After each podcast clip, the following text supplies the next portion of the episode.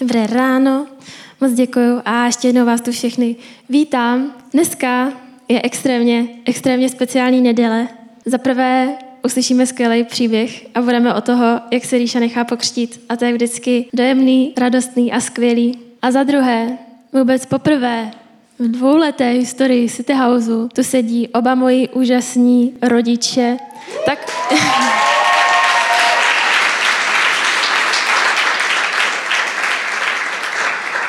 Tak děkuji, že jste ji přivítali, protože moc to pro mě znamená. A mám je ráda, pokusím se nevrečet celý kázání, ale za nic neručím. A, a dneska teda končím sérii Hrošíku, že měkké srdce a to tématem neurazitelnost a citlivost jako parťáci. Tuhle sérii jsme mluvili o tom, jak se vyrovnávat s urážkama, s pomluvama, jak čelit stresu, jak čelit konfliktům. A to minimum, co jsme zjistili, je, že slova bolí, slova mají moc nás brutálním způsobem zranit. A víme, že psychická bolest je horší než ta fyzická. Že uzdravit zlomenou nohu nebo se zotavit po nějaké náročné operaci je častokrát mnohem kratší a jednodušší proces, než se vyrovnat s urážkou. A určitě známe lidi, kterým to třeba trvá celý život. A to je šílený. Bez ohledu na to, kolik nám je, jak jsme bohatí, jakou máme kariéru, vztahy nebo nějakou naši, dejme tomu, duchovní vyspělost, od urážek není nikdo z nás osvobozený. A část naší lidské přirozenosti spočívá v tom, že chceme, aby si o nás ostatní mysleli to nejlepší. A v dnešní době mnohem víc, než kdy předtím. Dneska je kultura lajků a sbírání srdíček a views a sledujících. A my chceme být více než kdy jindy chtění, obdivovaní. Chceme, aby si lidi mysleli, že dobře vypadáme, že jsme bohatí, že jsme šťastní, že všechno zvládáme. Chceme, aby si lidi mysleli, že všechno máme pohromadě a vlastně žijeme v nějakým neustálém stavu úspěchu. A svoji identitu chtě nechtě občas stavíme na názorech ostatních lidí. A to z nás dělá extrémně zranitelný a náchylní lidi ke zranění a k urážkám. A já se chci podívat na to, jakým způsobem je nám většinou přirozený se léčit, nebo jakým procesem přirozeně procházíme, když nás někdo urazí. Chci říct, proč je to špatně a, a jak to dokážeme a můžeme dělat líp, tak aby se z nás nestali zahořklí a tvrdí lidé. Mám k tomu takový čtyři body, takže pokud si rádi píšete poznámky z kázání, tak můžete začít prvním bodem. Změň svůj proces. Když nás někdo urazí, následuje celkem přirozená reakce, kterou si myslím, že má většina z nás, nebo minimálně jednou, měla. První krok je, že na nás přijde urážka. Co se stane je, že se přirozeně urazíme, abychom to někomu nandali. Přestaneme komunikovat, izolujeme se, nasadíme prostě poker face, odpovídáme úsečně, klasicky známe, co ti je, nic. a můžete prostě hádat. A máme pocit, že za prvé na to máme právo a za druhé teď pořádně vytrestáme tu druhou stranu. Co to v nás ale působí je, že to v nás hníje, protože to neřešíme. A to nám bere radost a to nám bere pokoj. Takže ty jediný, koho jsme pořádně vytrestali, jsme ve finále my sami.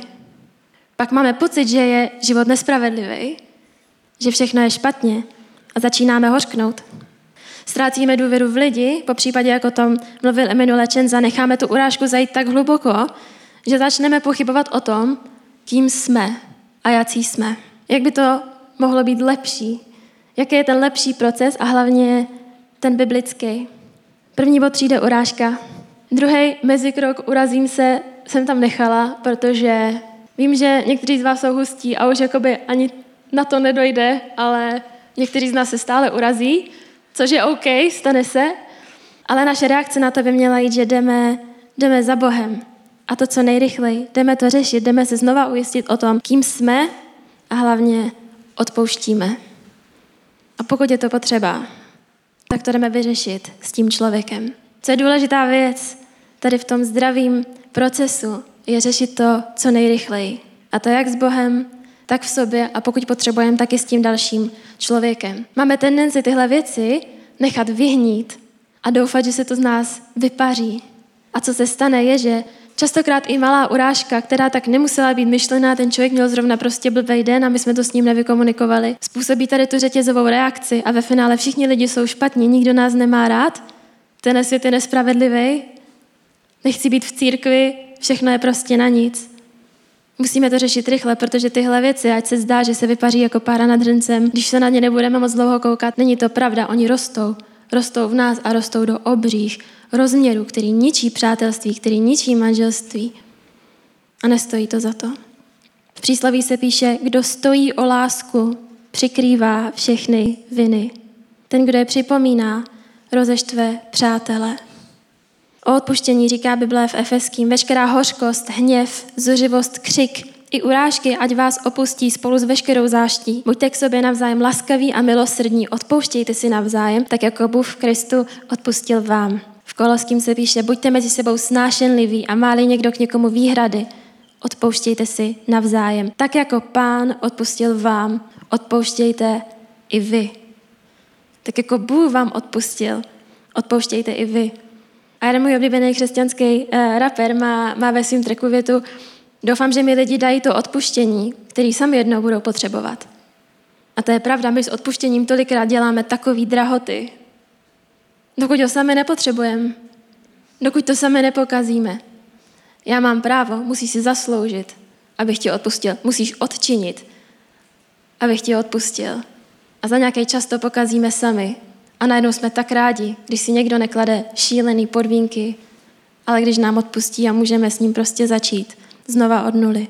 Další důležitá věc, kterou potřebujeme k tomu, aby jsme se stávali neurazitelnými, je uvědomit si, že my sami máme velkou moc zranit nebo urazit ostatní. A to nás vede do té pokory, protože urážka bývá často jenom takový náš obraný mechanismus. A spousta z nás nevždycky kritizuje všechny nahlas, ale minimálně to děláme někde uvnitř nás. Protože díky snížení úspěchu někoho dalšího se cítíme líp ohledně svých vlastních chyb a nedostatků. Ale dokud budeme vnímat naše přátelé a jejich životy jako nějakou tajnou soutěž, vždycky budeme nějakým způsobem urážet anebo srážet ostatní, protože pro nás bude těžký být za ně šťastný.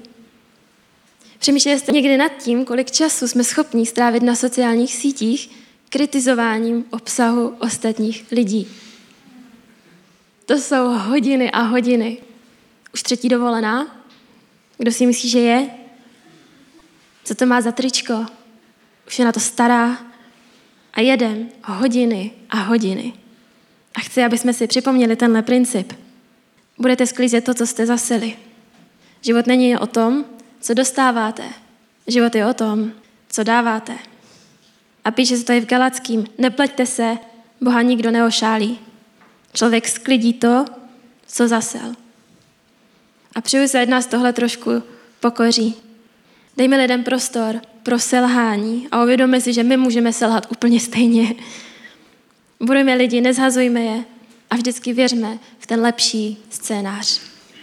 Což mě přivádí k druhému bodu. Ne každá urážka je urážka. A to hlavně pokud jde o naše nejbližší vztahy. Věřím, že existují chvilky, kdy to, co považujeme za urážlivé a destruktivní, může být ve skutečnosti prospěšný a konstruktivní. A pokud chceme mít úspěšnou kariéru, úspěšný vztahy, úspěšný životy, tak se musíme naučit, jak přijímat pravdu od lidí, aniž bychom se jí urazili. Už jednou jsem zmiňovala v kázání citát pastora Krise Carmony, který říkal Offense is never given, it's only taken. Urážka ti nikdy není daná, urážka je vždycky jenom přijatá. Urážka je vždycky tebou vzatá. Urážka je jenom to, co dovolíme, aby byla urážka. V přísloví 27. kapitole se píše, bezpečnější jsou rány od přítele, než hojné polipky od soka. Ne každá urážka je ve skutečnosti urážka. Možná je to jenom naše ego, který nechce slyšet pravdu, která nám prostě jenom není příjemná. A pokud už vás někdo opravdu urazil a víte, že to nebylo řečený v lásce, ale že vás to mělo prostě propíchnout, tak um, vím, že, že máme někdy tendenci, kor v církvi, díky těmhle momentům zahořknout na Boha. A začneme to vyčítat jemu. To jsou tvoji lidi. Jak to, že mě urazil tady ten člověk? Jak to, že se zachoval hnusně? Proč si mu neřekl, aby to neudělal, když je tvůj? A začneme to přičítat Bohu a pak zahořkneme nejenom vůči lidem, ale i vůči němu. A chci vám říct, že ne všechno je reálně od Boha, ale všechno může být Bohem použité ve tvůj prospěch. V Římanu 8. kapitole se píše, víme, že těm, kdo milují Boha, všechno napomáhá k dobrému. Lidi jsou lidi a vždycky budou. I v církvi, i mimo církev. To ale z naší bolesti nedělá nějakou past nebo slepou uličku, která nás musí úplně zničit a odstavit ze hry. Dělá to z ní jenom výzvu a příležitost pro Boha, jak nás posunout dál v životě. K takovému postoji ale zapotřebí mít měkké srdce, protože bez měkkého srdce nenajdeme Boha. A tak se dostáváme k třetímu bodu. Jak poznám, že jsem pořád měkká, jak poznám, že mám stále měkké srdce. A na úvod k tomuhle bodu chci říct, že měkost našeho srdce je něco, co si Pán Bůh přeje, co Pán Bůh pro nás chce. A píše se to v Ezechielovi, kdy říká lidem, dám vám nové srdce a do nitra vám vložím nového ducha. Vezmu vám z těla srdce z kamene a dám vám srdce z masa. A v téhle situaci tohle Bůh říká Izraeli, který se od něj odvrátil, který šel po svých sobeckých touhách a sebestřednosti. A o pár veršů dřív v té kapitole jim Bůh říká, vy jste znesvětili moje jméno mezi ostatními národy. Oni vlastně Boha urazili. Oni Boha pomluvili. A jeho to zranilo a říká jim, dám vám srdce z masa, srdce, které je měkké. Dávám srdce, který nekouká jenom na sebe, který dokáže slyšet můj hlas, který dokáže jednat podle mojí vůle. A pokud chceme následovat Boha, tak měkost našeho srdce je klíčová. A pokud chceme být neurazitelní, tak řešením není ego, řešením není arogance. Často si myslíme, že, že arogance a tvrdost znamená neurazitelnost, ale není to pravda. Pokud chceme, aby Pán Bůh z každé urážky vytáhl něco, co nás v životě posune dál, něco, co bude reálně pracovat v náš prospěch, tak musíme zůstat někcí. Prostě musíme. Jak se to teda pozná? Chci, abychom se v tomhle koukali na Ježíši jako ten hlavní příklad, protože on je ten nejlepší příklad neurazitelnosti a citlivosti zároveň. Ježíš se potýkal s urážkama, se kterými asi nikdo z nás se nepotkal a nikdy nepotká. Byl mlácený, byl poplivaný, byl křivě obvinovaný za věci, které neudělal, který mu nikdy nikdo nedokázal. Každý jeho slovo bylo prostě překrucovaný, ale on nikdy nezanevřel.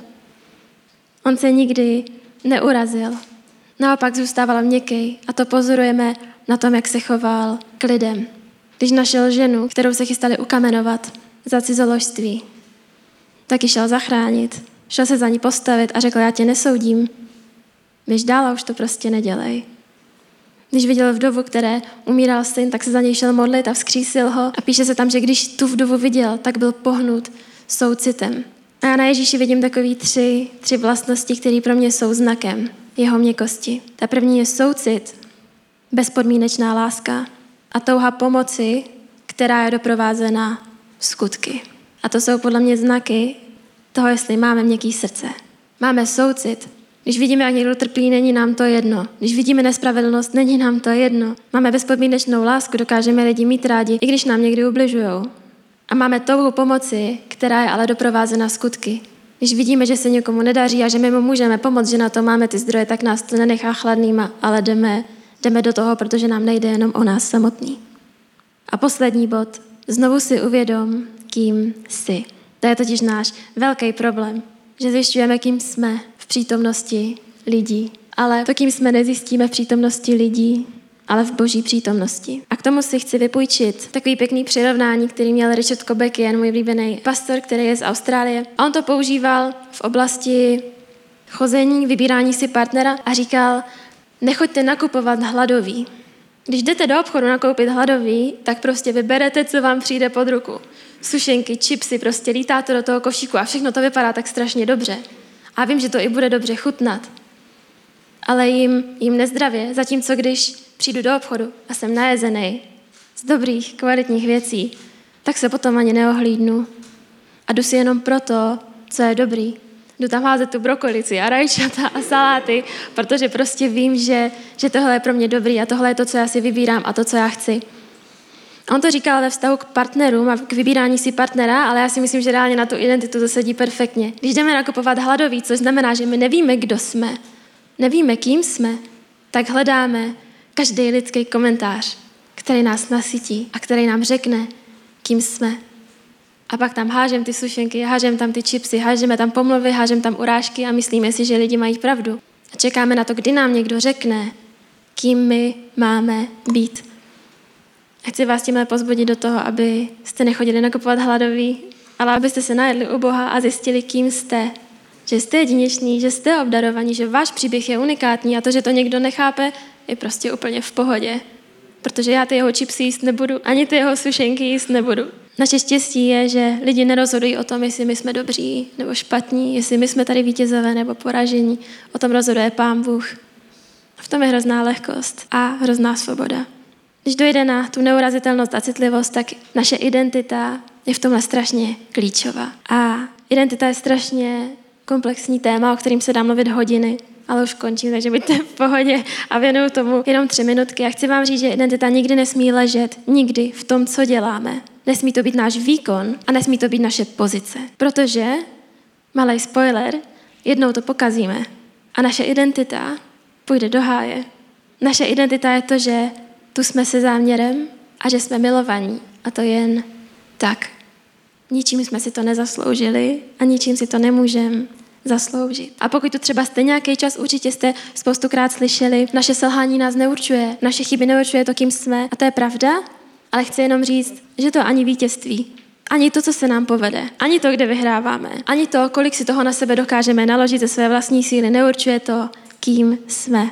Naše identita je dítě. Je to, že jsme, že máme nebeskýho Otce, který nás miluje, který na náš život ušel plán, který je úplně na míru, který nás nepříjemně natahuje v těch oblastech, kde to potřebujeme a kde rosteme a rozkvétáme v tom, co umíme a v čem jsme obdarovaní. A já osobně tento rok speciálně zápasím s identitou hodně, protože jsem žila v tom, že jsem to, co dělám a že jsem nějaká pozice. Že Verča je člověk, který káže v City Houseu a to znamená, že Verča nemůže selhat. A co se stalo v momentě, kdy jsem selhala? Moje identita šla do kopru a já jsem se ptala sama sebe, mám tady ještě vůbec co dělat na té zemi teď? Když jsem selhala v tom jediným, co mám reálně být. A jednoho krásného dne jsem se tak hroutila doma na podlaze a cítila jsem se jak kus vyždímaného hadru, který prostě všechno jenom kazí a, a nemá tady co dělat. A já si pouštím na YouTube chvály a častokrát už prostě si to jede svým životem a přepíná se to prostě samo. A začala tam hrát chvála, kterou jsem vůbec neznala. Jmenuje se Dancing on the Waves. Je to moje nová nejoblíbenější chvála na světě. A, a není to tak typická chvála, ve které my zpíváme Bohu, spíš je to vlastně text od Boha pro člověka. A já jsem ji ani moc nevnímala. První půlku jsem brečela, mluvila jsem na Boha, prostě jak jsem hrozná, jak to nezvládám, jak si přeju to líp zvládat všechno. A najednou v momentě, kdy jsem to načasování bylo prostě úplně boží, jakože doslova boží. A v ten moment, kdy jsem zrovna byla sticha, v té chvále zaznělo You are my masterpiece. Ty jsi moje mistrovské dílo. A mně došlo, že tak, jak tam sedím na podlaze, cítím se jak nic. Bůh tam sedí taky a kouká na mě a je pyšnej a říká, ty jsi moje mistrovské dílo. A to je to, kým jsem. Bez ohledu na to, jestli to zrovna zvládám skvěle a mám vyřešený život, anebo jestli to tak není. A skvělým příkladem lásky je pro mě i moje mamka a já jsem si v ten moment vzpomněla na jeden moment, kdy jsem byla malá, mohla mě být třeba 12. A mamka mi říkala, že mě má hrozně ráda a že to nic nemůže změnit. A já jsem se jí zeptala, i kdybych někoho zabila a šla do vězení, což nevím, jako jak se cítíte jako rodič, když se vás vaše dítě na tohle zeptá. Jestli ho nechcete třeba vyhodit z okna, reklamovat, nebo já nevím. A, a mamka se vůbec nezasekla a koukla na mě a řekla, jo, i kdybys byla ve vězení a někoho by zabila, já bych tam chodila za tebou každý den si povídat. A i to je krásný obraz pro mě boží lásky. Že ho můžeme testovat. Bože, a i kdybych pokazila tohle, a i kdybych někoho zabila a seděla ve vězení, jo, i tak, tě budu formulovat stejně. A budu tam za tebou chodit každý den. A budu si tam s tebou povídat. To je naše identita. Jsem dítě a jsem dcera úžasných pozemských rodičů, ale i úžasného nebeského otce, a to se neřídí mým výkonem a to se neřídí mou pozicí. A to mi nikdo vzít nemůže. A proto pokaždé, když mě někdo bude kritizovat za můj výkon, za to, že jsem selhala, za nějakou chybu, za to, jak vypadám, za to, jestli jsem nebo nejsem úspěšná, jestli dělám dobrou školu nebo nedělám dobrou školu, tak vím, že se hroutit nebudu, že kvůli tomu ani nezanevřu na lidi, protože já jsem dítě, jsem dcera a všechno, co mám a co dostávám, vím, že si nezasloužím. A na tom stojím a to chci předávat i dalším lidem.